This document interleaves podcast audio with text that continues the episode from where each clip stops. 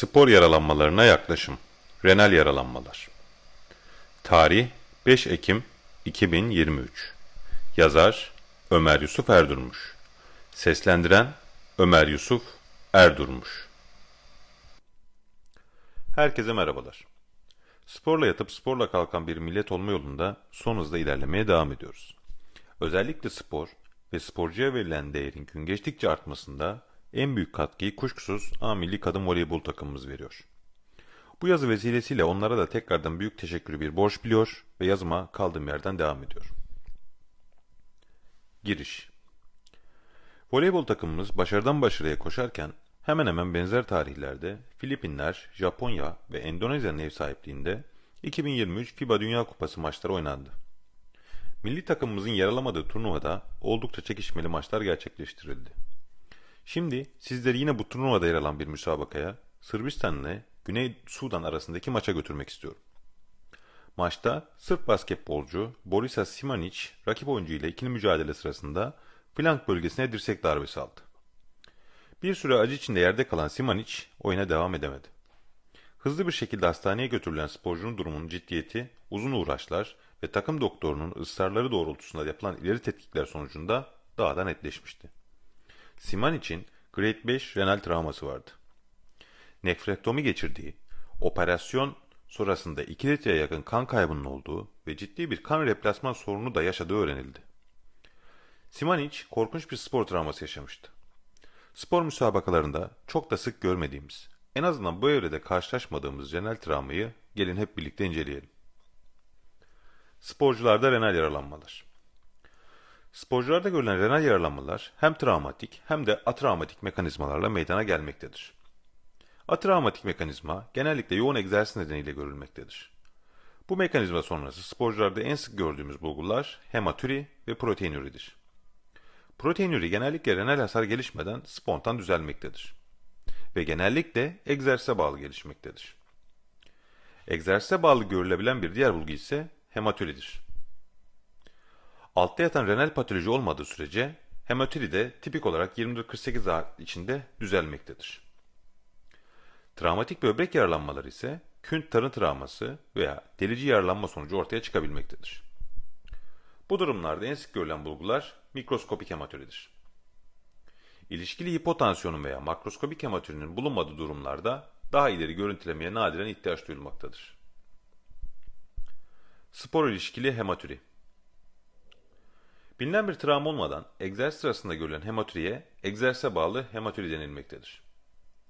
Literatürde bu patoloji için kullanılan diğer isimler ise spor hematürisi, atletik psödonefrit ve stres hematürisi şeklindedir.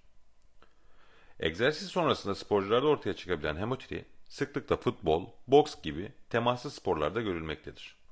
Ancak koşma, kürek çekme, yüzme gibi temaslı sporlarda da ortaya çıkabilir. Hematüri şiddeti egzersiz süresi ve egzersiz yoğunluğuna göre değişebilmektedir. Egzersize bağlı hematürinin fiziksel aktivite sonrasında genellikle spontan düzelmesi beklenmektedir. Mikroskopik hematüri ise hem sporcularda hem de sporcu olmayan popülasyonda görülebilmektedir. Genel olarak asemptomatik mikroskopik hematüri prevalansı, popülasyonun yaş ve cinsiyetine bağlı olarak %0.19'dan %21'e kadar değişebilmektedir. Sporcularda bildirilen prevalans genellikle daha yüksektir. Özellikle yüzücüler ve atletizm sporcularında ortalama %80 oranında hematürinin görülebildiği yapılan birçok çalışmayla gösterilmiştir. Sporla ilişkili olduğu belirlenen asemptomatik mikroskobik hematüride egzersiz veya spor katılımının kısıtlanmasına gerek yoktur. Ancak altta yatan böbrek hastalığı ve böbrek fonksiyon bozukluğu saptanan sporcuların ise tedavi süresince spor müsabakalarına katılmaması sağlanmalı ve böbrek fonksiyonları yakından takip edilmelidir.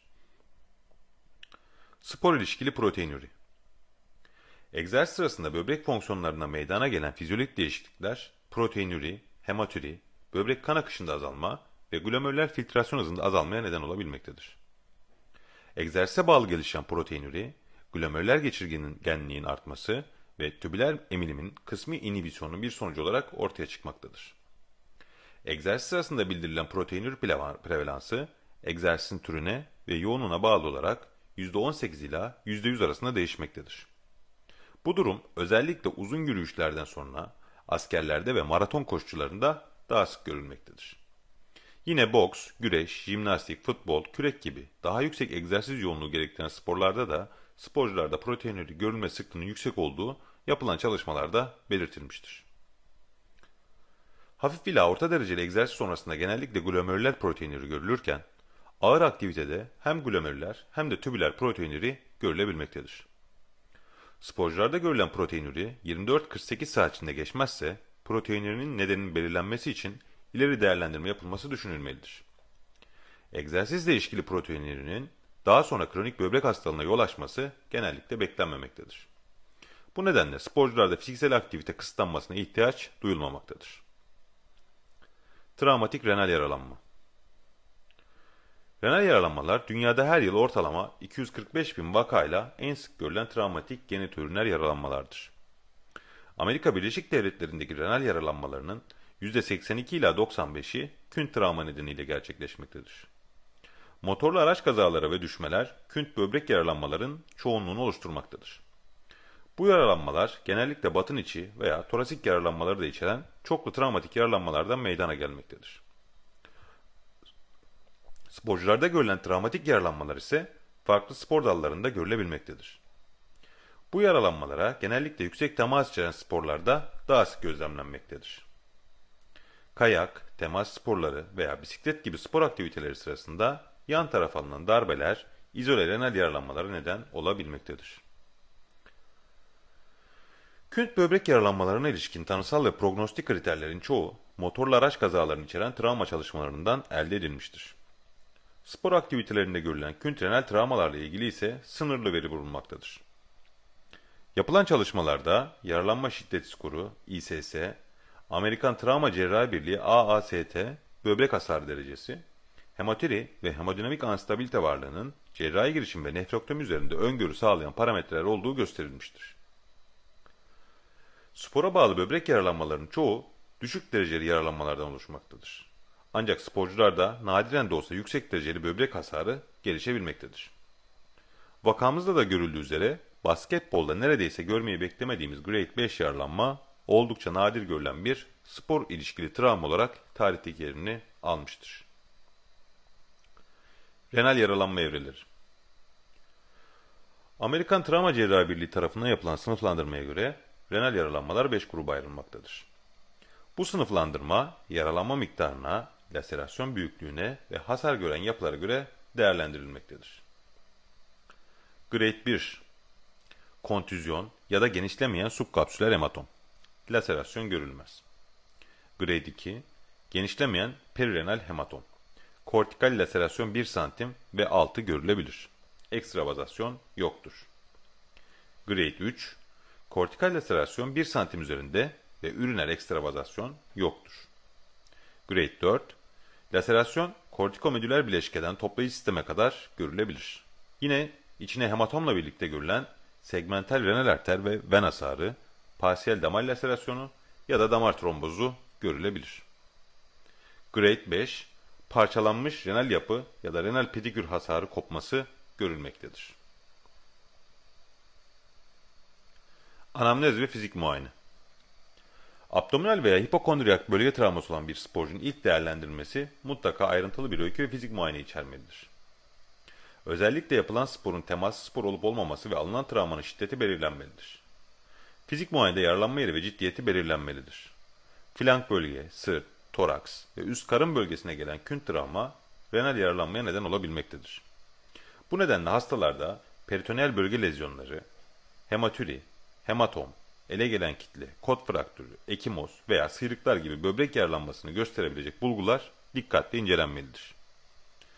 Anamnez ve fizik muayenesi sonrası idrar tahlili, tam kan sayımı, elektrolit değerleri, karaciğer fonksiyon testleri, kreatinin, glikoz, amilaz, lipaz ve beta-HCG gibi tetkikler değerlendirilebilir. Görüntüleme yöntemlerinden ise endikasyon dahilinde direkt grafi, bilgisayarlı tomografi ve IV ürografi kullanılarak hastalar değerlendirilebilmektedir. Ancak renal hasarların belirlenmesinde altın standart görüntüleme yöntemi kontrastlı bilgisayarlı tomografidir. Görüntüleme yöntemleri Renal travması olan hastalarda görüntüleme yapılmasındaki temel amaç renal hasarı derecelendirmek, diğer böbrek ve önceden var olan böbrek anormalliklerini belirlemek ve diğer organlardaki yaralanmaları tespit etmektir. Görüntüleme yapılması kararı klinik bulgulara ve yaralanma mekanizmasına dayanmaktadır. Bilgisayar tomografi hemodinamik olarak stabil ve hematiris olan tüm kün travma hastalarında gerçekleştirilebilmektedir. Özellikle mikroskobik hematiri ve hipotansiyon olan hastalarda daha sık kullanılmaktadır. Hemodinamik anstabilitenin hastaların BT ile değerlendirmesine izin vermediği durumlarda ise intravenöz piyelografi kullanımı önerilmektedir. Yaralanma mekanizması ve fizik muayene bulguları renal hasarı düşündürdüğü durumlarda, örneğin hızlı deselerasyon yaralanması, kot kırığı, flank ekimoz, yan veya alt göğüste her türlü delici yaralanma ve benzeri görüntülemelerde BT görüntülemesi gerçekleştirilebilir. Konu hakkında daha ayrıntılı bilgiye sitemizde yer alan bu yazıdan ulaşabilirsiniz. Bilgisayarlı tomografi İntravenöz kontrast maddeli bilgisayarlı tomografi, künt ve penetran renal travması olan hemodinamik açıdan stabil hastalar için altın standart görüntüleme yöntemidir. Doğru evreleme için gerekli olan anatomik ve fonksiyonel bilgilere BT ile ulaşılabilmektedir. Renal travma için BT 4 aşamayı içermektedir. Bunlar kontrast öncesi faz, kontrast sonrası arteriyel faz, kontrast sonrası nefrojenik portal venöz faz ve gecikmiş fazdan oluşmaktadır. Ön kontrast aşaması genellikle renal taş, aktif kanama veya intraparankimal hematomu belirlemeye yardımcı olmaktadır. Kontrast sonrası aşamalar, kontrastın aktif ekstravazasyonunu, diğer solit organ hasarlarını ve yönetimi etkileyebilecek bulguları göstermektedir. Gecikmiş faz ise toplayıcı sistem ve olası üreter hasarının görüntülenmesine yardımcı olmaktadır. Intravenöz piyelografi, IVP BT görüntülenmesine uyumsuz veya hemodinamik olarak stabil olmayan bir hastada sağlam böbreğin varlığını doğrulamak için intravenöz piyelografi geçmiş dönemde oldukça sık kullanılmıştır. Ancak günümüzde yapılan çalışmalar ve tomografi cihazlarındaki teknolojik gelişmeler neticesinde bu görüntüleme yöntemi yerini kontrastlı BT'ye bırakmıştır. Ancak intraoperatif şartlarda halen kullanılabilen IVP, kontrast maddenin tek seferlik bolus enjeksiyonu sonrasında düz grafi çekilerek gerçekleştirilmektedir. Ultrasonografi Travma durumunda serbest sıvıyı tanımlamak için ultrasonografi kullanılmaktadır. Ancak çözünürlüğü ve renal hasarı doğru şekilde tanımlama yeteneği BT'den daha düşük olduğu bilinmektedir. Ultrasonografide deneyimli kullanıcılarda ise renal laserasyon ve hematomlar saptanabilmektedir. Bununla birlikte ultrasonun taze kanı ekstravaze idrardan ayırt etmekte sensitivitesi düşük olup ayrıca vasküler perikül yaralanmaları ve segmentel enfarktları tanımlayamamaktadır. Ultrason daha çok hidronefroz takibinde, non-operatif tedavi edilen renal laserasyonlarda ve postoperatif sıvı toplanmasında kullanılmaktadır. Hasta yönetimi Renal travma yönetiminin öncelikleri kanama kontrolü, mortalitenin önlenmesi, renal yapının korunması ve komplikasyonların önlenmesidir. Geçmiş dönem yaklaşımlarda kanamanın kontrol edilmesinin en iyi yolunun ameliyat olduğu düşünülüp hızlı bir şekilde cerrahi operasyonlar gerçekleştirilmiştir. Ancak yapılan güncel çalışmalar sonucunda yaralanmanın durumu ve sınıfına göre ameliyatsız bir yaklaşıma doğru geçiş gerçekleşmiştir. AAST tarafından yapılan sınıflandırmada yaralanmalar kontüzyon derece 1, hematom derece 1 veya 2, ekstravazasyonsuz laserasyon derece 2 veya 3, ekstravazasyonlu laserasyon veya hilus avülsiyonu olmayan damar yaralanması derece 4 ve parçalanmış hiler avülsiyonla birlikte böbrek ve damar hasarı derece 5 olarak gruplandırılmıştır. Operatif tedavi Cerrahi tedavi renal travma vakalarında geleneksel tedavi olarak yıllarca kullanılmış olup, bu tedaviden güncel kanıtlar ışığından non-operatif tedaviye geçilmiştir. Ancak kılavuzlar üzerinden değerlendirildiğinde cerrahi eksplorizasyon endikasyonları aşağıdaki şekilde sıralanmıştır. Mutlak endikasyonlar Anstabil hemodinami Renal kanamaya bağlı agresif resütasyona yanıt vermeme Grade 5 damar hasarı ve ilişkili yaralanmalar. Pulsatil perirenal hematom. Rölatif endikasyonlar. Renal pelviste geniş bir laserasyon. Eşlik eden bağırsak veya pankreas yaralanmaları. Kalıcı idrar kaçağı ve perkutan veya endoskopik tedavinin başarısız olduğu yaralanma sonrası ürinoma veya perinefritik apse göreceli indikasyonlar arasında yer almaktadır.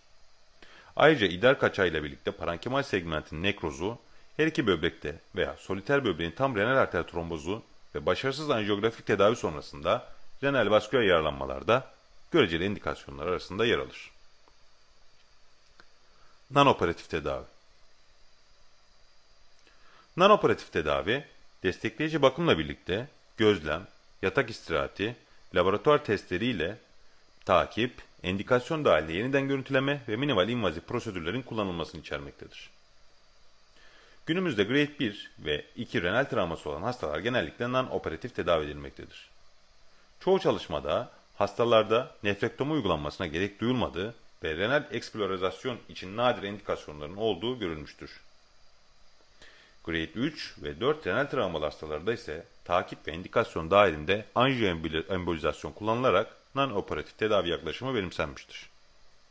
Grade 5 yaralanmalarda ise hemodinamik olarak stabil olan hastalarda non-operatif tedavi yaklaşımı kullanılmaktadır. Geçmişte penetral renal travma renal eksplorasyon için mutlak indikasyon olarak değerlendirilmiştir. Ancak penetral renal travması olan hemodinamik stabil hastalar için non-operatif tedavi yaklaşımını destekleyen kanıtlar giderek artmaktadır. Sporcuların sahalara dönüş Spora bağlı renal yaralanmaların çoğunluğu gözlem ve destekleyici bakımla konservatif olarak tedavi edilmektedir. Literatürde yer alan çalışmalar ışığında spordan uzak kalma süresi 2 ile 6 hafta arasında değişmektedir.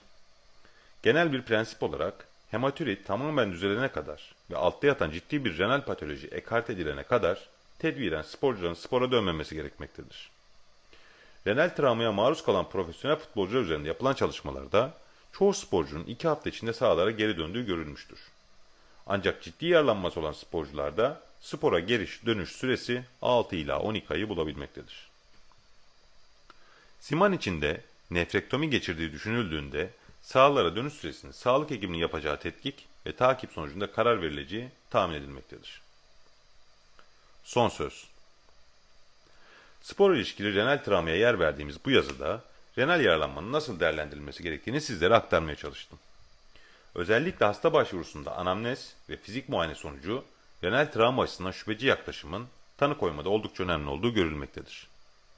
Bir başka spor ilişkili travma yazımızda görüşmek üzere.